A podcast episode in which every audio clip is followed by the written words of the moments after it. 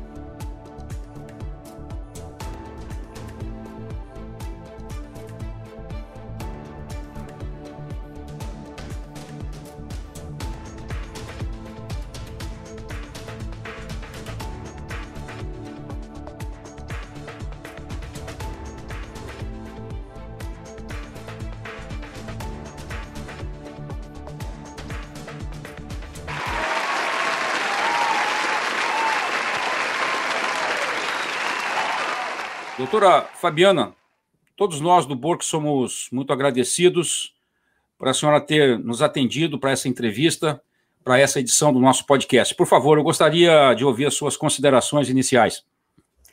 Eu, eu agradeço, Aramis e o pessoal do Instituto Burke. É uma honra estar aqui e, e é isso mesmo, né? Acho que a gente tem que se unir para poder o conservadorismo é, ser fortificado no Brasil. Então, é importante mesmo, e essa questão que vocês vão abordar comigo está fazendo parte, hoje em dia, do dia a dia de qualquer pessoa comum. Então, até a minha área, que é específica aí do direito, ela acaba sendo até que necessária, né, para todo cidadão que até quer se proteger das coisas que parece que estão por vir aí. É, perfeitamente, doutora. É, doutora Fabiana, antes de uh, nós entrarmos diretamente na questão ligando uh, essa situação pandêmica com direitos fundamentais, ou seja, a área do direito, uh, eu gostaria que a senhora nos contasse um pouco sobre a sua trajetória política em direção ao conservadorismo. A gente sabe, uh, eu sei por ouvir dizer, eu não sou do, do, da área jurídica, não pertenço a, ao mundo do direito, mas eu ouço dizer que o ambiente do direito, ele é hoje ah, um terreno com forte presença da esquerda revolucionária, né? É, esquerda dos mais diversos matizes. Então, diante desse quadro, ah, como a senhora, enfim, abraçou o conservadorismo e como tem sido a, a convivência como conservadora nos meios jurídicos nos dias de hoje? É, perfeito, Aramis. Realmente isso é uma realidade. É, as universidades, elas são espelho, né, dessa esquerda, e aí você falou todas as matizes de esquerda, isso é real, é, mas eu, particularmente na minha vida, eu tive o benefício de ter um avô que, que gostava um pouco de política, e ele se envolveu, né, com coisas políticas aqui em São Paulo, e ele sempre me alertou, desde quando eu era criança, ele também foi advogado. E então eu nunca fui enganada assim pela esquerda nesse sentido, né? Eu sempre consegui identificar e falei, isso é esquerda. Eu, eu tinha noção do que era esquerda e direita desde criança. E aí quando eu fui fazer direito, também por uma escolha, até por acreditar na justiça, né? Aquelas coisas que a gente depois quando conclui e vai exercer sabe que é um pouco de utopia. É, realmente, né? Vem esses valores porque cada vez mais as, as leis que são feitas por legisladores, né? O pessoal precisa relembrar disso. Ela tem caráter assistencialista e, portanto, né, serve bastante às pautas da esquerda. Então, às vezes, fica um pouco difícil, mas eu nunca tive uma dificuldade, assim, é, real, é, com algo que eu tenha sido tolhida na minha carreira, isso não aconteceu. Mas também é, eu vim, vim, vim assumir essa postura mesmo, né, assim, abertamente em rede social e etcétera, é, se eu não me engano, de uns cinco anos para cá, então realmente já estava até, tá, tá tudo consolidado, já é um pouco diferente, né. Mas sim, no meu grupo, por exemplo, de, de amigos é, de faculdade, ali a, a conversa é bem diferente e é bem difícil alcançá-los, porque o advogado hoje trabalha muito e não se atenta para as pautas é, políticas da, da própria O A B. Então, a gente sabe também que isso também ocorre até dentro da própria O A B. Só que o advogado, quando ele toma consciência disso, ele tem uma tendência muito forte é, para partir para o conservadorismo, porque a maioria, por incrível que pareça, mesmo com essa formação esquerdista, tem valores conservadores. É aquela coisa que às vezes eles não sabem, né? Mas é uma questão só de chamar atenção e, e a pessoa entende. E hoje a gente consegue acordar uma boa parte aí dos advogados para que eles se envolvam também, né? Porque é por nós que passa muita coisa da sociedade. Perfeitamente, doutora. É curioso, é, eu, eu geralmente trago essa pergunta para os nossos convidados aqui, e é, vale sempre a pena frisar como cada um deles, é, ao responder essas perguntas, relembra a importância da família, né, no fato de serem conservadores. Eles sempre relembram a influência do pai, do avô, de uma avó, e isso é, é, nos traz como conservadores sempre diante da importância dessa instituição. Correto, doutora? Perfeitamente, é bem isso mesmo. É, os valores ali, eu citei meu avô, mas realmente, acho que como toda a família brasileira, né, ela tem esses valores conservadores, às vezes, como eu disse, não sabe, isso está se perdendo na sociedade, e a importância da família também. Então, quando eu falo isso, eu falo com bastante, assim, orgulho até, porque, né, tive um benefício e creio que, pelas mãos de Deus, até também acredito bastante em Deus, mas... É, sem a família e sem esses valores, aí a gente tem que correr atrás do prejuízo, né? Então, eu falei que eu realmente me senti beneficiada por ter um avô já que sabia o que era esquerda e direita naquela época, né? Então, eu realmente, é, isso é uma, um diferencial. Perfeito.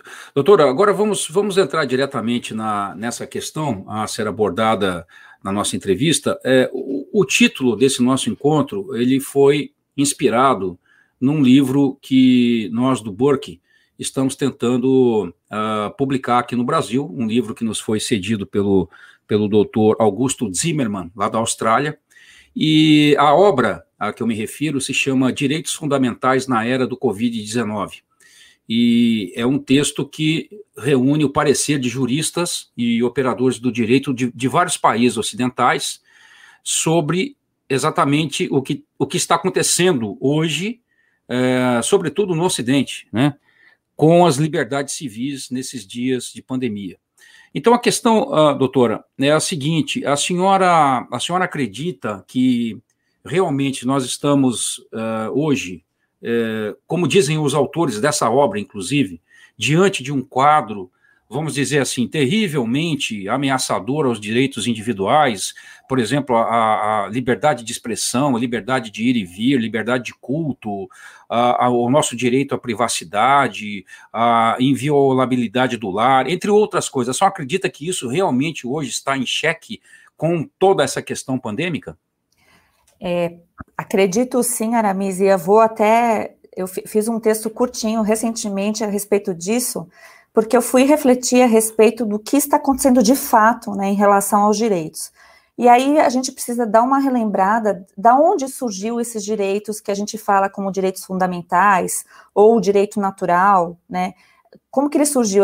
A primeira história dele, a gente precisa remontar isso porque a gente vai entender qual é o objetivo da destruição desses direitos, tá? Então, é, ele realmente, ele começou ali com, ele nasceu com o cristianismo, né? E a defesa da igualdade entre todos os seres humanos, que são criações e é, realizadas à imagem e semelhança de Deus. Então, se a gente for pegar a história ali, ela começa lá com, é, lá em Israel mesmo, né, discutindo o que, que era o homem, e o homem nessa parte aí de é, como ser político, e aí depois a gente passa por outras coisas aí que vai realmente com a sociedade, é, a sociedade ocidental, como você citou, ela vai, vai andando conforme o tempo. Então a gente vai ter os pensadores aí gregos, Aristóteles, e, e vamos, até que a gente chega na, em Roma, é, onde tem ali a consolidação, onde o direito, inclusive brasileiro, ele é um pouco respaldado no direito romano, e a gente entende ali que é, essa, todas, tudo que a gente tem hoje de valor concretizado aí, positivado, né, que está na lei, foi a construção de uma civilização de pelo menos, né, dois mil anos, acho que estou falando aqui do cristianismo.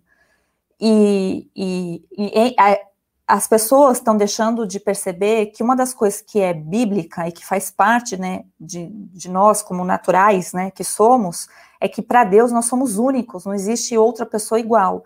Então, quando você tem a viabilidade de, de, de, de, de valores e de direitos, né, como, por exemplo, aí foi citado, que na pandemia está tá acontecendo muito, por exemplo, liberdade de expressão. O que liberdade de expressão significa? Que eu posso expressar algo que é meu, unicamente meu, e que é minha opinião. E que se ela for algo ali, né, o direito entende assim, se for algo que viola o direito de alguém por crimes de contra a honra, eu vou ser punida, mas, ao contrário, a liberdade, ela é também a defesa do próprio cristianismo, porque essa ligação as pessoas não podem deixar separada. E aí também, como você bem citou, tem, foi muito atacado, né, a liberdade de culto, e, assim, eu procurei ao longo de todo esse tempo e não encontrei notícias de que é, outros cultos, que não foram os cristãos, aqui eu falo de protestantes, de católicos, tivessem sido impedidos ou dificultados. E a gente teve isso ao longo do mundo inteiro, não é uma coisa aí só do Brasil, não, né? E também movimentos aí, né, ao longo desse ano, que também atacaram, queimaram bíblias, bandeiras. Então, assim, a gente vê que realmente é um, é uma, um ataque, né, quando, é, aos direitos e ao, um ataque à civilização ocidental, A, aos cristãos, principalmente, né, não tem como falar isso, e, e é isso, a gente fica realmente, é, a gente tem que ver que já foi aprovado em quase todas as partes do planeta, né, é, a gente teve, realmente acompanhou é, a polícia militar daqui do Brasil, jogando bomba de efeito moral, praticando aquela coisa que foi tirana de uma senhora numa praça, e tivemos, temos agora recentemente essas mesmas ações agora no, no Ano Novo, É, no Canadá, e temos notícias que em Londres as coisas estão assim, estão sendo fiscalizadas, estão sendo de, as pessoas estão sendo é, delatadas por vizinhos, coisas inclusive que a gente vinha, via na Alemanha nazista, e hoje a gente vê isso é, no mundo inteiro espalhado, porque está sendo adotado um tipo de política é, pública, que também nos deixa, que é uma parte também que a gente defende aí, que é supranacional, né? Então, é, também faz parte do conservador hoje ter a noção do que são esses direitos, do que eles representam, que a queda deles é a queda dessa civilização, e também aí é, dá para agregar que a gente corre é, sérios riscos de não ter a nossa soberania, que eu estou falando do Brasil, é, defendida se a gente começar a prestar atenção em órgãos supranacionais, né? Eu sei que tá com, é difícil a gente falar, as nossas instituições estão com problemas, mas não é só um luxo do Brasil. Isso está acontecendo realmente no Ocidente inteiro. É verdade, doutora. Eu, enquanto a senhora falava, eu fiquei me lembrando das coisas que eu vi aqui onde eu moro, aqui no, na região norte de Santa Catarina. É, logo no começo do lockdown, no, no ano passado, é, não me recordo exatamente a data, mas foi ali por segunda metade de março, né? uh, eu vi coisas que eu tenho cinquenta e seis anos, eu nunca havia visto. Por exemplo, montagem de barreiras, de barreiras nos, nos limites é, das cidades, né? Quer dizer, policiais e indivíduos ali uh, fazendo uma triagem de carros que atravessavam de uma cidade para outra aqui. Uh, eu me lembro o episódio, por exemplo, aqui em Balneário Camboriú, aqui do lado, foi uma das primeiras cidades a fechar, a se fechar com barreiras e com policiais nas barreiras. É uma coisa inacreditável. Eu nunca, eu nunca tinha visto isso na minha vida, né? Nem, nem no período do regime militar. Eu vi pessoas aqui em Navegantes sendo retiradas da praia. Uh, aquilo era final de março, já não era um período De, de veraneio propriamente, as pessoas não estavam ali, é, não, não era uma situação de, de ir, a, ir para a praia para nadar, né? Elas estavam passeando na praia, às vezes o pai, o filho, né, um casal com filho, a polícia retirando essas pessoas da areia da praia. Então, é, eu, eu, nunca, eu nunca havia imaginado algo assim, doutora. A senhora, a senhora consegue conceber alguma coisa dessa, dessa natureza, dessa magnitude, em termos de, de ameaça aos direitos individuais vividos num país livre, não? É, realmente, eu acho que houve aí, né, uma a aceleração de uma agenda que, sim, a gente discutia de forma teórica, com alguns indícios de prática, né, aí eu estou falando, por exemplo, é, Fórum de Davos, essas coisas que já aconteciam no mundo, né, essa, essas organizações globalistas, essas pessoas que controlam, sim, as coisas, mas ela avançou de uma forma que eu fiquei como você, né, incrédula o que eu estava assistindo. Fui muito procurada, até, até pela mídia mesmo, até a mídia, mídia eh, tradicional, para dar entrevista em relação a isso, e era difícil, porque o que eu conheço como direito, o que está na legislação, tanto assim, né, o que está aqui, até assinado mesmo nesses acordos aí, que a gente sabe que tem até viés esquerdista, mas o Brasil é signatário. Então, esse tipo de conduta, assim, a gente, a gente ficou sem... Nós do campo jurídico olhando e, e atômitos, né, olhando e pensando como é que seria. E pensamos que nos tribunais de primeira instância, Ministério Público, não teria tanta guarida, mas isso depende. Então, foi realmente chocante, né? Foi chocante, está sendo ainda chocante, porque isso não acabou. E a gente entende que uh, é uma construção, né, da sociedade, por isso que é tão importante também entender que isso, essa parte faz parte de uma guerra cultural que está introduzida lá em todas as universidades. Então, se fica difícil você argumentar o que para nós parece uma coisa tão básica, né, tão, tão basilar, você defender a sua família, a, a, o direito a você escolher o que é melhor em relação à sua saúde, a propriedade privada, é, você caminhar a, é, pela rua sem ser importunado, né, e ainda mais assim, porque não tem coerência. Então, que nem essa senhora que foi jogada lá, que os policiais foram para cima, ela estava sozinha no banco de uma praça. Então, né, o que, que ela estava fazendo de errado? Ela estava pondo a vida em risco de quem? Então, são coisas assim que realmente nos deixam chocados. E, e não era esperado mesmo para tão rápido, mas é, agora o ponto que nós estamos, eu também acho que não existe retorno. Eu, é, com certeza é um, uma reformula, reformulação da sociedade, e a gente tem que estar como bons guerreiros aí, porque a luta vai ser árdua, vai ser grande, mas vale a pena. Então, todo o preparo aí é pouco, mas a gente está pronto para isso. É, doutora, eu, eu concordo plenamente com o fato de que uh, o resgate das liberdades agora vai ser, cada dia que passa, mais custoso, né? Agora, doutora, é, o, há, um, há um médico americano, um médico osteopata e nutrólogo, chamado Joseph Mercola, e esse médico, que tem se notabilizado por alguns artigos que ele tem escrito sobre o tema da pandemia e do que tem ocorrido em torno dela, né, num artigo recente sobre essa situação toda, ele escreveu algo muito interessante, eu gostaria de ler aqui para a senhora e para os nossos ouvintes, é, porque vale a pena a menção, né? O doutor Joseph, Joseph Mercola diz o seguinte, é, essa pandemia está sendo usada para introduzir mudanças sociais e econômicas que simplesmente nunca poderiam ser introduzidas sem algum tipo de calamidade, seja uma guerra ou uma ameaça biológica, porque envolvem uma limitação radical das liberdades pessoais, incluindo liberdade médica e financeira, e a eliminação de privacidade e propriedade privada. Resumindo, ninguém em sã consciência concordaria com as mudanças que estão por vir, e é por isso que o medo está sendo usado como uma ferramenta para coagir a obediência. Esse foi o artigo, uma parte do artigo escrito pelo doutor Joseph Mercola. Olhando para o quadro atual, doutora, e a situação que está se desenhando no campo jurídico, especificamente, que é a sua área, né? A senhora concorda com essa análise dele ou acha que ele está exagerando? Eu acho que a análise dele foi perfeita, não tem o que tirar nem pôr, né?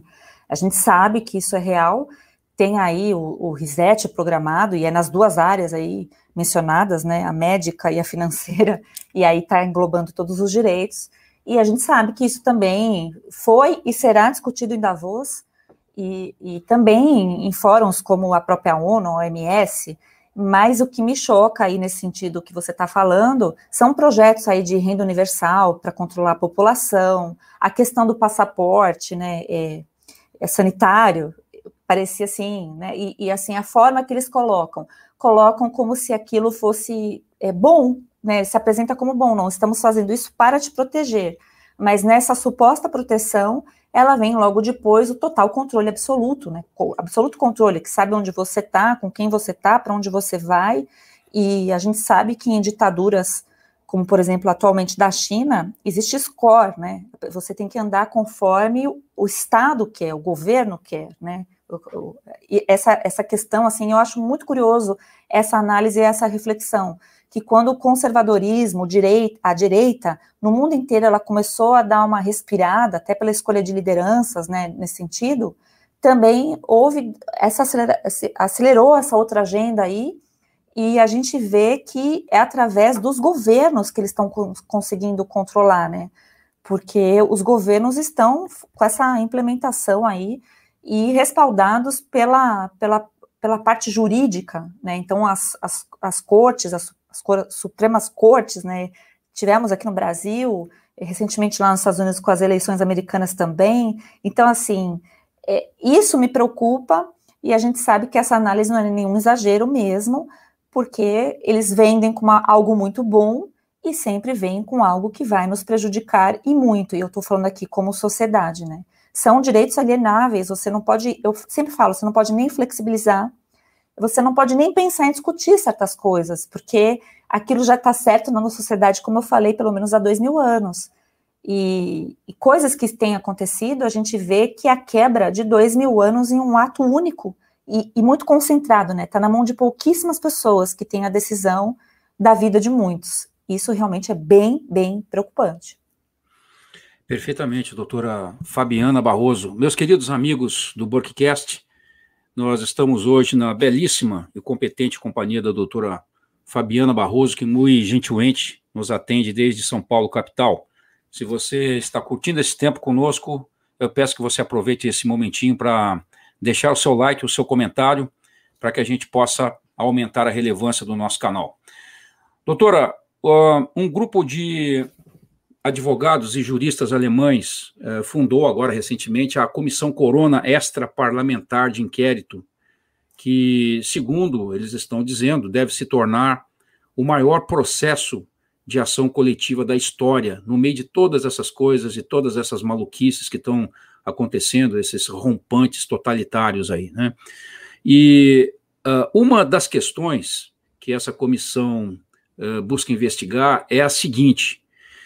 É, e aqui vai uma pergunta, né? Assim, as medidas de resposta, é isso que os, os uh, operadores do direito lá na Alemanha estão perguntando, né? E, e estão questionando uh, nesse processo. As medidas de resposta à pandemia, como lockdowns, decretos de obriga- obrigatoriedade de uso de máscara, distanciamento social e regulamentos de quarentena, tudo isso serve para proteger a população mundial da doença ou serve apenas para maximizar o pânico e assim conformar as pessoas aos decretos que aumentam o controle social e corroem a liberdade? Então, essa é a pergunta que está contida no, no estímulo que esses advogados tiveram para esse processo. Então, eu, eu queria, a partir disso, perguntar para a senhora o seguinte, a, a iniciativa desses valorosos advogados alemães, é, tem algum paralelo em outro país do mundo, em, em alguma outra nação que a senhora saiba? E, e mais, quais as chances desse tipo de ação lograr algum êxito contra essas forças, como a senhora já mencionou aí, a senhora citou alguns, alguns órgãos que estão envolvidos aí, falou, por exemplo, do, do, uh, do Fórum de Davos, né, do Fórum Econômico Mundial, e de outros grupos que, inclusive, não aparecem, mas que estão por trás desses, desses que são vitrine desse movimento, né? E será que há alguma chance de lograr êxito contra essas forças que têm, têm se aproveitado desse movimento, desse momento de fragilidade por que passa a humanidade? É, perfeito, Aramis. Tem chance se os demais, né, tiverem consciência do que está acontecendo. Eu tenho notícia, assim, por exemplo, no, no, nos Estados Unidos tem o Projeto Veritas, que é um projeto ali que, que é formado por advogados e por jornalistas, e eles estão na mesma no mesmo sentido, mas eles acabam até concluindo denúncias, e denúncias, assim, das mais absurdas é, que está acontecendo na sociedade, e eles têm a perseguição, mas eles também, é, processualmente falando, eles até brincam, eu acho isso bem curioso, porque eles conseguem até brincar com a situação, que eles acabam, eles têm um painel lá de todas as decisões que eles conseguiram ganhar e os outros que estão processando eles por dizer a verdade estão perdendo. Esse projeto Veritas recentemente até entrou em contato comigo, eu fiquei muito feliz e muito honrada por isso. Eles também são, é, participam, né, do, e organizam é, co- coisas como o C P E C nos Estados Unidos e também participam do C P E C aqui no Brasil, enviando pessoas para isso. Então, é muito interessante essa união. No mesmo sentido, esse grupo que eu, que eu faço parte, que eu sou uma das coordenadoras nacionais, que é o Movimento Advogados do Brasil, ele também está nessa mesma tentativa, né? Nós entramos aí com a maior ação do mundo, que foi para dizer em relação até a é, é, essa ação, esses dois inquéritos que estão no S T F, que são ilegais, né, no nosso ponto de vista, e nós subimos para cortes internacionais para defender as prerrogativas dos advogados, porque uma democracia não se sustenta sem um advogado, né, que, que o defenda. Então, nós subimos também, e, e houve muitas críticas, até por parte da direita, aí nos, nos perguntando, falando, vocês vão discutir isso em cortes internacionais e que são esquerdistas? Sim, porque a, nós não temos ainda a formação de cortes de direita, né, cortes que têm, ou pelo menos que são imparciais, então a gente precisa pelo menos levar o debate. Só que nessa movimentação, acaba acontecendo isso, as pessoas de outros países nos notam e nós notamos eles, então tem nesse processo todo aí envolvido, a gente conversa com ingleses, com pessoas de, assim, da Europa toda, então essa troca é muito importante, porque não somos poucos os indignados, somos muitos, só que é aquela coisa, sempre precisa alguém gritar primeiro. Então, essa atitude aí dos, do, dos alemães, eu fico ainda muito feliz, ainda mais de onde vem, né, da Alemanha, mas é, eles estão corretos. Agora, o êxito vai, vai depender da capacidade de mobilização e de união em que os conservadores, em que a direita e quem, né, se identifica com esses valores que, para mim, são, né, como eu já disse, não dá para flexibilizar, para quem se identificar, se envolver na briga eh, Por, por essa luta de alguma forma, né? Então, eu que sou advogada fica fácil, eu falo, eu faço isso, mas qualquer um, qualquer pessoa pode se envolver de alguma maneira na sua área específica. Então, e nós precisamos, a gente precisa de médico que, que nos dê relatórios médicos para poder contestar algumas coisas, e assim vai. Então, a união de todos é muito, muito importante, saber que existe sim luz no fim do túnel, porque as pessoas estão tentando se mobilizar, mesmo contra toda essa tirania aí que você mencionou. Perfeitamente, doutora. Uh, doutora Fabiana, vamos, vamos falar agora sobre um assunto que eu acredito que dentro do tema, né, da, da pandemia, talvez seja aquele que mais traz desconforto, né, para, para os conservadores ou para as pessoas que ainda prezam a liberdade, né, a sua própria liberdade e dos outros, que é o assunto vacina e vacinação, né? Nós temos, nós temos visto, e isso está claro, para todas as pessoas, eu acredito, né, ou a grande maioria, é, nós temos visto um movimento do establishment mundial em direção a implementar algum tipo de obrigatoriedade direta ou indireta da vacinação uhum. contra a, essa enfermidade, né?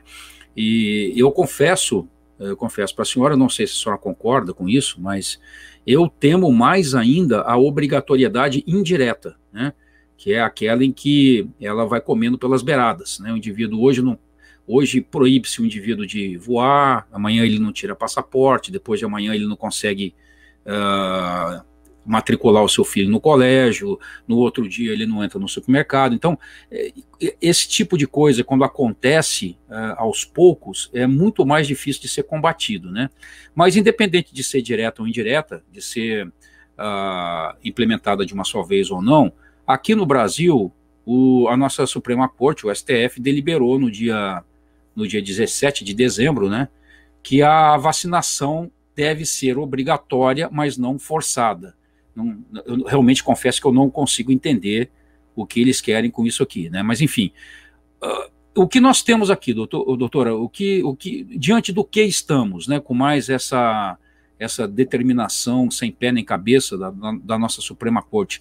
Uh, o que mais interessa, eu acredito, para o nosso ouvinte aqui, é saber o seguinte: vai estar algum recurso do, jurídico para o cidadão que, porventura, não queira se deixar vacinar, quando nós temos a Suprema Corte com esse tipo de deliberação?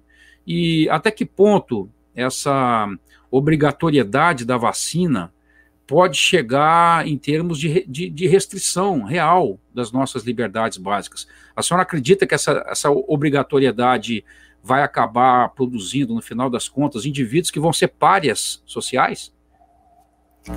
Olha, realmente, é, essa decisão aí do, do S T F, é, além dela ser esdrúxula, como, né, tem sido as últimas, ela é uma briga semântica, né? Porque quando ela fala que não, que deve ser obrigatória, mas não forçada, ela só está usando uma semântica para dizer que ninguém vai te colocar é, contra a parede armado, como fizeram alguns policiais aí para algumas coisas em relação a essa pandemia. Mas, sinceramente, como isso também, por outra decisão também da Suprema Corte, é, eles decidiram que os, os executivos, né, então, é, governo federal, é, o governo, os governos e os municípios têm competência concorrente para é, enfrentar essa pandemia, eu não duvido de decretos, né, tiranos de, por parte de governadores, de, de prefeitos, e sim, uso forçado até, eu vejo a situação acontecendo, mas a indireta realmente é a que mais me preocupa também, porque as pessoas não têm, têm não, não, não conseguem resistir, não conseguem ver, talvez, de pronto o que está sendo ali dito, né, mas é óbvio que sim, você não vai poder matricular filhos no colégio, é a história que você bem pontuou, né. E, e para nós fica muito difícil falar de algo jurídico. Eu, eu penso o seguinte: nós, para quem acredita que tem um direito, tem que ser judicializado. Por quê? Porque eu converso com amigos é, da magistratura, principalmente de primeiro grau, né, juízes, e eles dizem, a impressão que eles no, nos passam, embora eles não possam falar também, porque tem um, tem um controle aí do Conselho Nacional de Justiça, mas conversa particular, eles conversam e dizem, olha, nós não estamos estressando o sistema ao máximo, então, quanto mais ações estiverem discutindo, mais é a percepção de todos, né, que, que estão em tribunais, de perceberem que aquilo é uma demanda da sociedade e colocar isso em pauta. Então, tem que judicializar de qualquer forma. Então, os recursos normais aí. E o que eu já, assim, fico já até com um pouco de resguardo é em relação ao tratamento dessa doença, porque quando eu conversei com médicos a respeito, foi me explicado que deveria, no primeiro momento, antes da vacinação, ter uma testagem em massa aí, justamente porque eles não sabem muitas coisas, nem em relação ao vírus, nem em relação a, a, a imunizantes que estão sendo propostos, e muito menos para quem já pegou, e, e, e tem muitos, né, acho que a grande maioria é assintomático, então, está submetendo, sim, a risco de vida. E é preocupante, né, ser uma coisa, assim, obrigatória, mas não forçada. É, mas, assim, é estranho eu, como advogada, dizer, olha, resistam, né, e, e também como direita, isso parece pauta da esquerda, mas também, é uma vez, mais uma vez, é semântica, né, resistam, e para quem considera, eu, eu acho que cada um tem que saber qual é, qual é a prioridade da sua própria família, né, a sua família tem que decidir se vai ou não tomar. Isso, o Estado não pode ficar em cima de uma coisa assim, né, desse jeito que está no mundo inteiro. Então, resista, é, é, judicialize e não esqueça que, voltando aqui para pegar o gancho, que é onde eu sei que as pessoas realmente têm fé, porque homens são falhos, que Deus, ele, Jesus lá na cruz, né, nos livrou e nos fez livres, salvos. Então, creia nisso e entenda que isso é muito importante nesse momento. Mas, assim, o que a gente sabe também é que a própria extrema mídia aí vem informando, ou desinformando, melhor, né, falando, e quem discorda parece que está cometendo quase um pecado. Então, esse movimento tem que ser muito forte. Mais uma vez, é, eu acho que quem está bem já respaldado nos valores e sabe muito bem o que está em jogo, não vai abrir mão, e é isso mesmo, não deve abrir mão, porque esse é o momento, é esse momento que eles estão para implementar agendas de controle totalitários graves e seríssimas, que não haverá é, advogado e juiz no mundo que resolva, se não partir da própria população, do próprio povo, essa situação de resistir. Doutora, dentro dessa pergunta, É, vamos, vamos, vamos pensar um, um caso aqui que, que pode ser o caso de muita gente, muitos daqueles que nos ouvem agora. Vamos supor que uh, nós temos aí um, um funcionário público, né, e de repente esse funcionário público, por alguma razão, não quer se vacinar, ou porque teve a doença, ou porque não confia na segurança dos imunizantes, ou por qualquer razão que seja. E aí, aquele, de repente, os funcionários públicos aqui no Brasil estão obrigados a se vacinar. Uh, caberia um, impetrar um mandato de segurança para ele tentar manter um emprego? Existe alguma chance de alguma, algum recurso jurídico quando a Suprema Corte determinou o que determinou sobre vacinas? É, então, a gente está, assim, estupefato e fica sem nem saber ter uma resposta, assim, padrão, é difícil. Caber, caber, caberia, né? Realmente caberia discutir isso, até por outras medidas também judiciais, né? E, e assim, existe até um todo, um, para quem não pode pagar advogado, existe, né, também, você pode ir atrás de, de procuradoria, defensoria pública, e isso, né, seria disponibilizado em circunstâncias normais. É, mas o que você está falando de funcionário público pode ser que aconteça também em empresas privadas, tá? Porque você não sabe o decreto que vai ser determinado por aquele prefeito, por aquele é, governador, que, que obrigue, como está acontecendo agora a obrigação de máscara, que, ele, que vai para cima do comércio, que vai para cima da empresa, né? Que, que pune, que, dá, que coloca multas exorbitantes se as pessoas não estiverem cumprindo. Então, é a mesma coisa, ou pode ser mandado embora aí como funcionário público ou sofrer consequências até como funcionário privado. E eu vi até algumas fundamentações de alguns juristas aí de esquerda é, colocando que seria até possível uma justa causa, e, e aí colocam um dos artigos da, da justa causa que está discriminado na, na C L T. Mas, assim, se a gente for ver, é um grande absurdo, porque se trata de uma coisa muito particular, é como eu falei, né, cada um é um, e tem uma situação uma diferenciada da outra, né? Principalmente em relação à saúde, ao uso de medicamentos, é muito complicado a gente generalizar e querer coletivizar algo assim, né? Então, não sei realmente, essa resposta eu não sei te, te dar com precisão, porque só testando os tribunais para saber, mas não dá para dizer que essa não é uma preocupação real e que isso não vai ter, não vai ter respaldo jurídico. Por isso que eu falo, é um momento onde, de transição na sociedade, onde tudo que a gente conhece como certo, né, como esses direitos que são enraizados há dois mil anos, pode ser flexibilizado de uma forma, assim, bem realmente tola e rápida, porque a velocidade das coisas, até das decisões judiciais no Brasil, que tem sido muito interessante observar, que é uma justiça extremamente lenta, tem é, sido célere para poder tol- é, nos, nos tirar direitos, né, e nos prender a ideia de que essa cultura aí do medo, que tem a ver também com a cultura da morte, está tudo ligado, né? Então, assim, não sei te falar o que vai ser, mas o meu conselho, mais uma vez, se eu pudesse dar um conselho, é resista e judicialize para ver o que vai acontecer. Perfeitamente, doutora. Uh, além da questão da, da vacinação compulsória que tanto nos, nos preocupa, doutora, começa juntamente com isso, e a partir disso, começa a surgir no horizonte, uh, em diversas nações do Ocidente, propostas de lei, assim, bastante, bastante preocupantes, bastante obscuras, é, que tem, por exemplo, ideia de, de remover e confinar cidadãos de bem que, que, que por um acaso tenham testado positivo para o, o, o vírus e, e que se, por exemplo, uh, resistam à vacinação e sejam consideradas uma, uma, uma ameaça à saúde pública, né?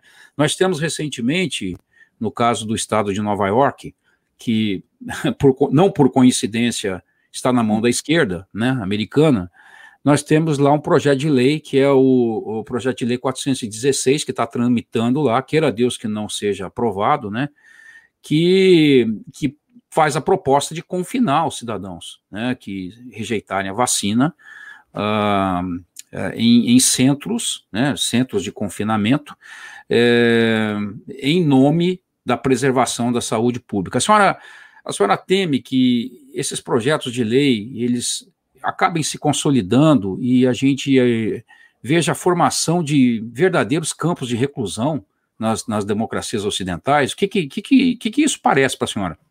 Sim, eu vejo sim, e veja, todas as, a maioria das legislações aí, elas incluíram essa, esse termo, né, dizendo que por, por, pela saúde pública, você pode estar tá colocando, né, o coletivo em favor do, do individual, que é essa troca aí. Isso está inserido também na legislação brasileira, como está na americana. Eu acho que não foi, isso foi pensado, não foi por um acaso.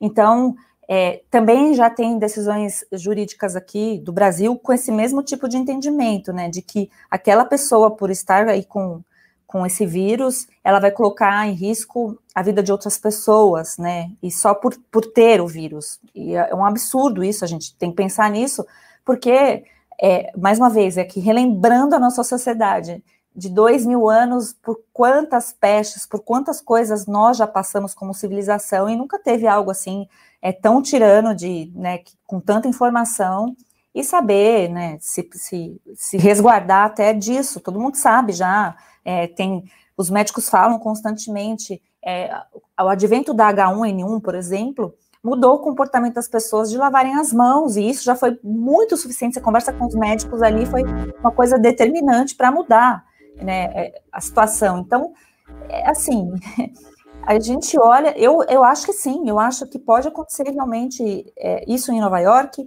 pode acontecer isso no Brasil, de, de, de, de você ficar, entre aspas, mais marginalizado, né, porque fica à margem da lei nesse sentido, e, e assim, eu já vi absurdos nesse sentido da pessoa comemorar, falar, por exemplo, não estou com Covid, estou com uma doença mais séria, a pessoa comemora outra doença e fala ainda graças a Deus, de, conforme está sendo realmente essa cultura aí do medo embutido. Então, sim, é, com certeza é algo aí que nós vamos assistir, e vai ser duro assistir isso, ainda mais porque aonde poderia ser um bastião, né, de, de liberdade, de defesa, que é que eu estou falando realmente dos Estados Unidos, é, a gente já sabe que recentemente aí o, o Trump perdeu, então a esquerda ainda está no poder executivo, e nos dois, né, na presidente da, como presidente da Câmara, do Senado, eles podem passar leis esdrúxulas, e que depois eu sei que lá é federalizado, vai para estado por estado, mas é aquela coisa, né, vem uma coisa assim, e todos os estados, não digo todos, mas muitos, podem adotar, e aí vai ficar a, o que eu estou dizendo aqui sempre, para o cidadão, é, para a pessoa individualmente, e depois se unir com pessoas que acreditam da mesma forma, a resistir, né, e, e, ter, e ter ciência de que isso talvez não seja a melhor solução, né, de, de marginalizar. E é, ah, fica o apelo aqui, você que está nos ouvindo, por favor, não, não faça isso de denunciar vizinhos, né, porque isso está acontecendo em prédios, em apartamentos, em casas, em condomínios. Tem essa consciência, né, que cada um responde, não é um crime grave, pensam assim, né, acontecem coisas muito piores, e, e não existe esse tipo de denúncia. Então, vamos repensar aí, é preciso a gente fazer essa reflexão. Pois é, pro, uh, doutora, as pessoas, não, as pessoas que fazem isso, no caso das denúncias, por exemplo, elas não conseguem imaginar que elas estão reproduzindo o comportamento dos indivíduos que viviam em, em regimes totalitários, né, indivíduos que viviam na cortina de ferro, ou que vivem hoje, por exemplo, na Coreia do Norte, eles praticam isso pelo medo, eles estão, eles estão vivendo debaixo da ameaça e do medo, e eles denunciam seus vizinhos. Quer dizer, a gente a gente está vendo no Ocidente é, comportamentos serem reproduzidos, né, é, em nome de uma suposta saúde pública ou bem-estar público, e as pessoas não estão percebendo o que elas estão fazendo, né? E essa situação, por exemplo, da a ameaça de nós termos amanhã ou depois É, é, setores de reclusão para aqueles que porventura se recusem à vacinação ou por qualquer outra razão, isso me lembra, é, é um estágio crítico, doutor, um estágio crítico que me, me lembra, por exemplo, aquela, aquela, aquele vaticínio, vamos dizer assim, do David Rockefeller, numa reunião que ele teve, é, num jantar com é, delegados da ONU, em mil novecentos e noventa e quatro, né? Ele, ele disse que o mundo estava ali no limiar de uma, de uma transformação global, né? E ele disse naquela época que tudo o que se precisava era de uma crise maior para que as nações, então, aceitassem a imposição da nova ordem mundial. Então, nós estamos... É, é difícil dizer o contrário, mas nós estamos vendo que a crise maior foi encontrada por essa elite globalista e, e está se implementando de uma forma fluida, né, e com pouquíssima resistência, todas essas medidas de controle, né.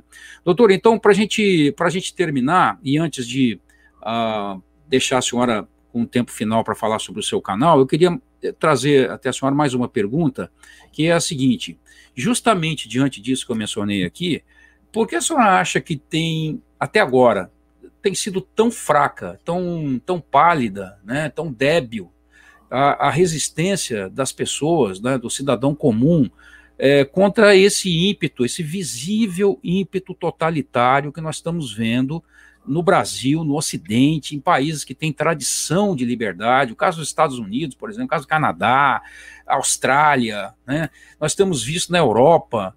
Por que, por que a resistência das pessoas tem sido tão fraca? E, e se a senhora acredita que nós ainda temos, de fato, tempo, o, o mundo ocidental ainda tem tempo de reverter esse projeto de controle global, que nós temos visto que está avançando muito rapidamente, né, para o assombro de todos nós, inclusive daqueles que já estavam estudando a nova ordem mundial, como é o meu caso, por exemplo. Eu estou assustado, eu, eu que já estava esperando que coisas fossem acontecer nos próximos anos, eu já tinha essa expectativa, mas eu estou assim, completamente assustado com, com a velocidade da implementação dessas medidas. A senhora, qual, qual a sua opinião sobre isso, doutora? Realmente é assustador. Aqui eu pego um exemplo recente, mas também que mostra a fragilidade É, das pessoas, né, dessa geração, eu digo dessa geração, todos nós, né, mas assim, é uma coisa impressionante. Por exemplo, é, tem até uma frase dita aí, o povo armado jamais será escravizado.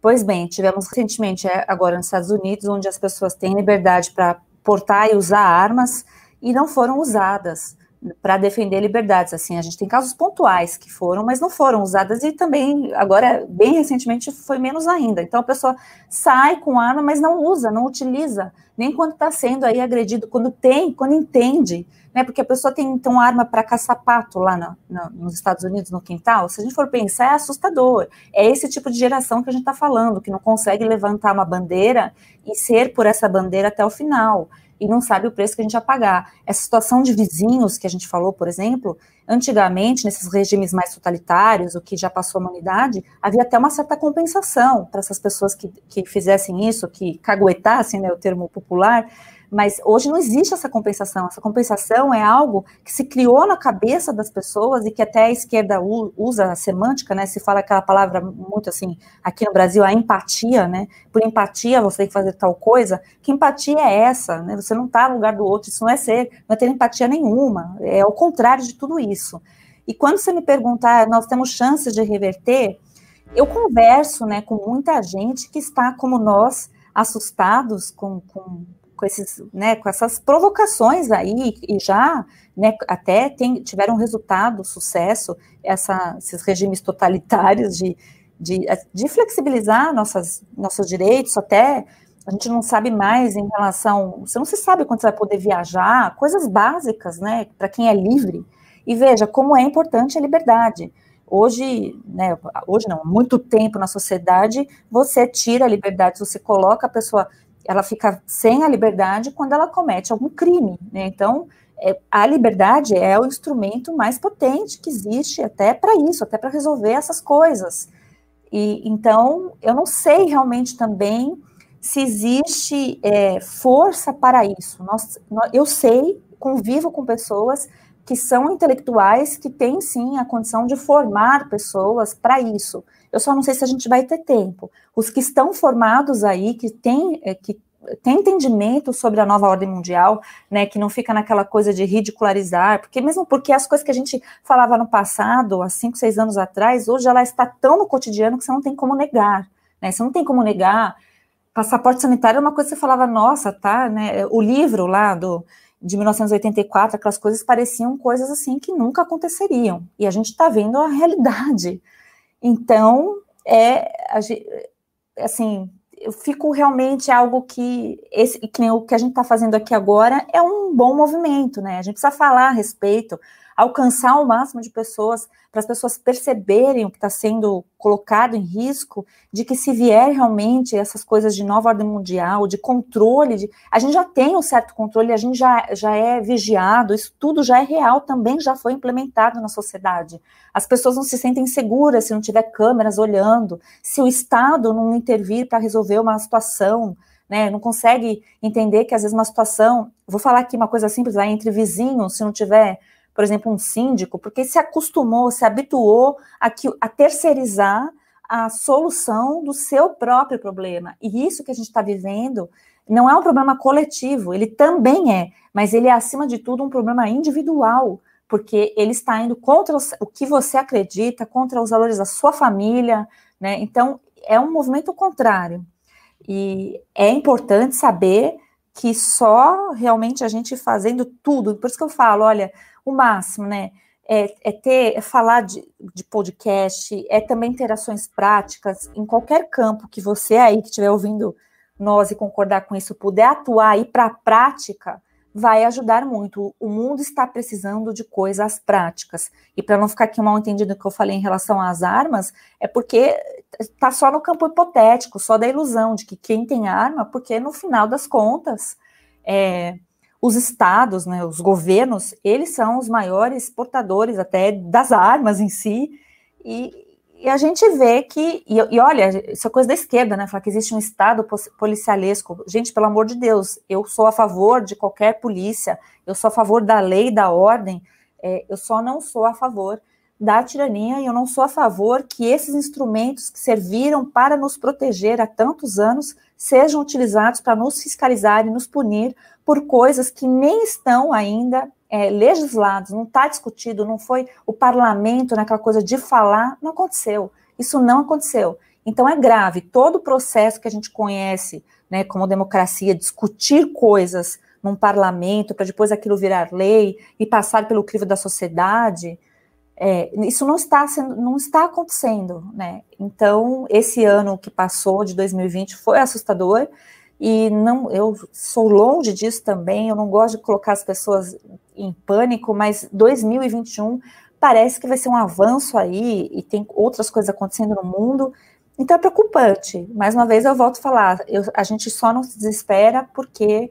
É, para aqueles que acreditam em Deus, a coisa fica um pouco mais suave, né? E, e é isso também que eu acho, que a solução, eu não sei como, nem sei da onde, mas eu acredito que ela virá, porque Deus é por nós, né?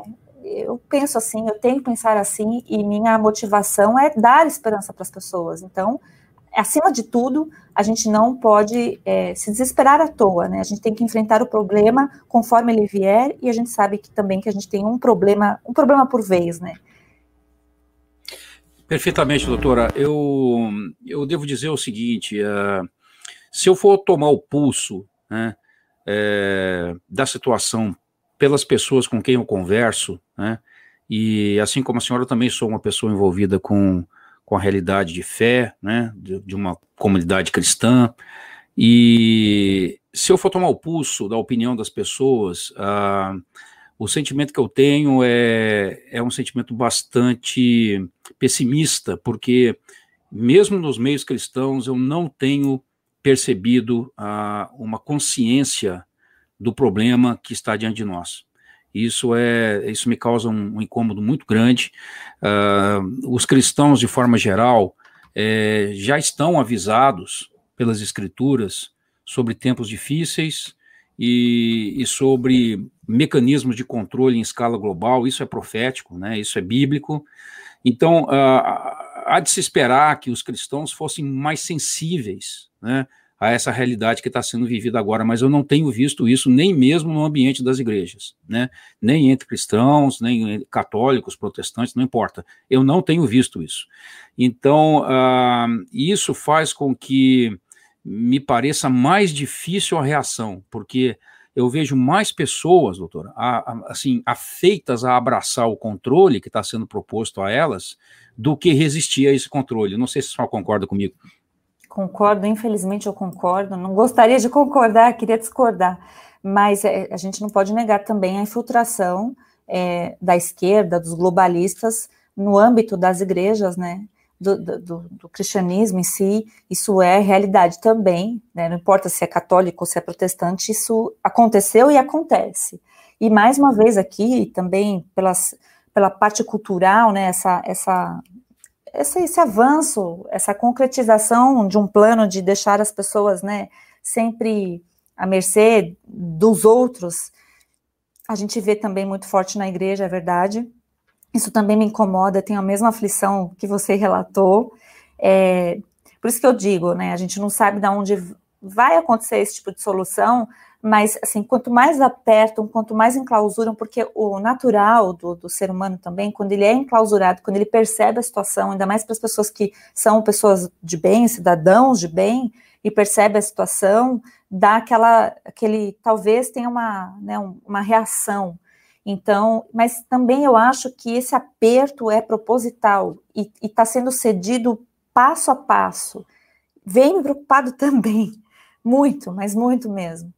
É, eu também não vejo isso dentro das igrejas, é, não vejo, e das grandes lideranças, então, né, mas para não falar de nenhuma assim especificamente, mas também não tem, a gente não vê, a gente vê o contrário, até um respaldo aí a essa ciência, que não é ciência, né, ciência com S, que é uma coisa muito estranha, mas que a gente não vê, que não se exalta a Deus, né, o Deus, Deus deixou de ser o centro até das soluções, como uma gripe, né, eu não estou falando especialmente dessa, mas olha só como a sociedade está problemática nisso, né, em primeiro lugar, a gente sempre tem que colocar nossos problemas diante de Deus, e as pessoas acham que não tem mais essa, esse hábito, esse hábito precisa ser retomado, né, de ter intimidade com Deus. É, porque quando a gente tem, uma, vem uma força realmente sobrenatural e você acaba entendendo coisas que a gente não tem. Também está a Bíblia, isso tudo isso é bíblico, e você bem disse, né? Tem, é, todas essas previsões estão na Bíblia, a gente sabe também que o mundo jaz no maligno, mas a gente tem que lutar até quando for o momento. Então, é, cabe a nós que, te, que temos consciência de tudo isso e que sabemos que não é só por nós, não é uma coisa egoísta, mas é pelo bem de uma nação, pelo bem de uma civilização, de uma sociedade criada por, com valores é, tão assim primorosos, maravilhosos, bom de se viver. É por isso tudo que a gente tem que realmente é, nos manter sempre otimistas, embora tudo isso, todo esse cenário, e sempre pensar o que podemos fazer de fato por alguém, né, por alguém. Se a gente não fizer isso, essa situação não vai mudar. As pessoas estão, até pelo próprio distanciamento social, que mais uma vez é usado a semântica, né, a palavra ela tem peso, e também é bíblico, que é profética, a palavra tem poder, mas também é pelo próprio fato das pessoas não estarem socialmente ativos como estariam normalmente. Então, também interrompe um ciclo natural de desabafo, aquelas coisas que acontecem entre amigos e no ambiente, por exemplo, como é a igreja. Então, é isso, a gente precisa retomar essas atividades sociais, essa coisa online é legal, mas ela não nos permite isso que eu estou falando. Você não consegue ter um papo assim como estar com alguém, né, olho no olho, um amigo querido. E, e muita gente está precisando de ajuda, tá ficando, as pessoas já sofriam de solidão, estão sofrendo mais ainda, então cabe aqui mais uma vez um pedido. Vá aí, procure é, em volta alguém aí que você possa ajudar nesse sentido, pratique a caridade, a caridade ela vai, vai ajudar muito nesse momento, né? Tem esse coração pronto a servir, isso vai ser importante. Muito bem, perfeitamente, doutora. Nós temos um minutinho final aqui, doutora Fabiana, e eu queria pedir à senhora que deixasse aí algumas referências para os nossos ouvintes acerca do seu trabalho na internet, dos uh, excelentes uh, programas, as lives que a senhora tem feito, por exemplo, com o nosso querido Alexandre Costa. Deixe algumas referências para os nossos ouvintes, por favor. É, então, pessoal, eu realmente tenho, eu tenho um canal no YouTube... É, chama Fabiana Barroso, é só colocar que você vai achar. Eu tenho realmente as, as lives com Alexandre Costa, que nós falamos de nova ordem mundial, na verdade são aulas, é, estamos de férias e vamos, re, vamos retomar, porque o Alexandre escreve livros, ele está em processo de, de escrever mais do que um livro, então a gente tem isso, mas sempre tem esse tipo de assunto, e outros também muito importantes para os conservadores, para as pautas conservadoras, né? Eu me esforço bastante para trazer esse conteúdo para o canal no YouTube. E também eu comento a política do dia a dia, essa parte do direito, em todas as redes você vai me achar. Eu estou em Facebook, eu estou no Instagram, eu estou no Parler. Eu acabei de fazer agora uma rede aqui, eu nem sei o nome dessa, de uma patriota aí que estão fazendo para ver se sai desse controle. Eu estou no Twitter, todos eles, é Fabiana Barroso, você vai me encontrar. Eu tento responder o máximo de pessoas possíveis. Eu tento ouvir o que as pessoas estão falando para poder até achar soluções, né? Além desses outros trabalhos aí que eu estou envolvida nessas, nesses grupos, mas eu vou para assim, para deixar as pessoas até um pouco sossegada, tem muita gente trabalhando, inclusive no anonimato, para ajudar ao próximo. Eu faço parte de diversos grupos disso, eu, eu vejo isso com os meus próprios olhos, então é onde eu, eu também mantenho otimista. Então, se você gostou, por favor, se inscreva nas minhas, nas minhas redes, é preciso que a gente tenha volume, tá? Então, eu realmente... É, que nem no YouTube, é uma coisa, vocês ir lá, precisa fazer aquela coisa chata que a gente sempre pede, precisa dar o like, porque o vídeo tem que ficar em relevância e ser recomendado para pessoas que talvez não fossem assistir aquilo. E isso é importante, porque alcançar a nossa própria bolha a gente alcança, mas é importante isso ir para fora e a gente ultrapassar barreiras e outras pessoas entenderem que as coisas que nós estamos falando, elas são coerentes sim, não, não é fruto de gente maluca, pelo contrário, né? A gente está evitando que a maluquice aí fique sem controle total. Exatamente, doutora Fabiana. Eu quero recomendar aqui aos ouvintes do, do Burke Cast que acessem aí no YouTube uh, essas aulas uh, excelentes, maravilhosas que a doutora Fabiana Barroso tem feito na companhia do nosso querido professor Alexandre Costa. São muitos episódios. Eu recomendo fortemente aos nossos amigos que acessem e tirem o máximo proveito de toda aquela informação. Minha querida doutora Fabiana Barroso, infelizmente nosso tempo chegou ao fim e eu quero dizer que foi um, um prazer enorme contar com a sua presença aqui no nosso podcast. Receba o meu abraço, receba o meu agradecimento pelo tempo que a senhora separou para estar conosco. Eu desejo muito sucesso à senhora no seu trabalho como operadora do direito em prol da causa conservadora. E para a gente encerrar essa edição, por favor, traga-nos as suas palavras finais. Eu que agradeço, foi uma honra. Eu peço que Deus abençoe a todos e amém aí pelas palavras. E com certeza a gente vai obter êxito, sucesso, ou pelo menos vai ajudar as pessoas a ter dias melhores, né?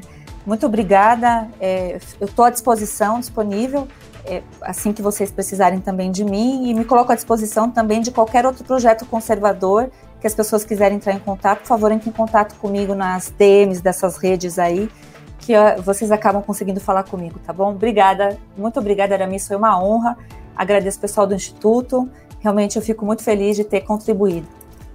Muito obrigado, querida doutora Fabiana Barroso. Meus queridos amigos conservadores do Brasil, mais uma vez, muito obrigado pelo seu prestígio ao Burke Cast. Se vocês perderam algum episódio, por favor, confiram as edições passadas na plataforma online da sua preferência, YouTube, SoundCloud, Spotify, Apple e Google Podcasts ou Anchor. Não se esqueça de deixar o seu like. Pode parecer pouca coisa, mas não é, é muito importante. Deixe o seu like, deixe o seu comentário e compartilhe o conteúdo com os amigos, como a, a doutora Fabiana já falou. Isso é muito importante para aumentar a relevância do canal. E eu espero revê-lo no próximo episódio do Burke Cast. Mas antes eu quero deixar aquele recado que a gente sempre deixa aqui ao final dos nossos encontros. Segundo Coríntios treze, oito, nada podemos contra a verdade, senão em favor da verdade. Um grande fraternal abraço a todos vocês e até a próxima.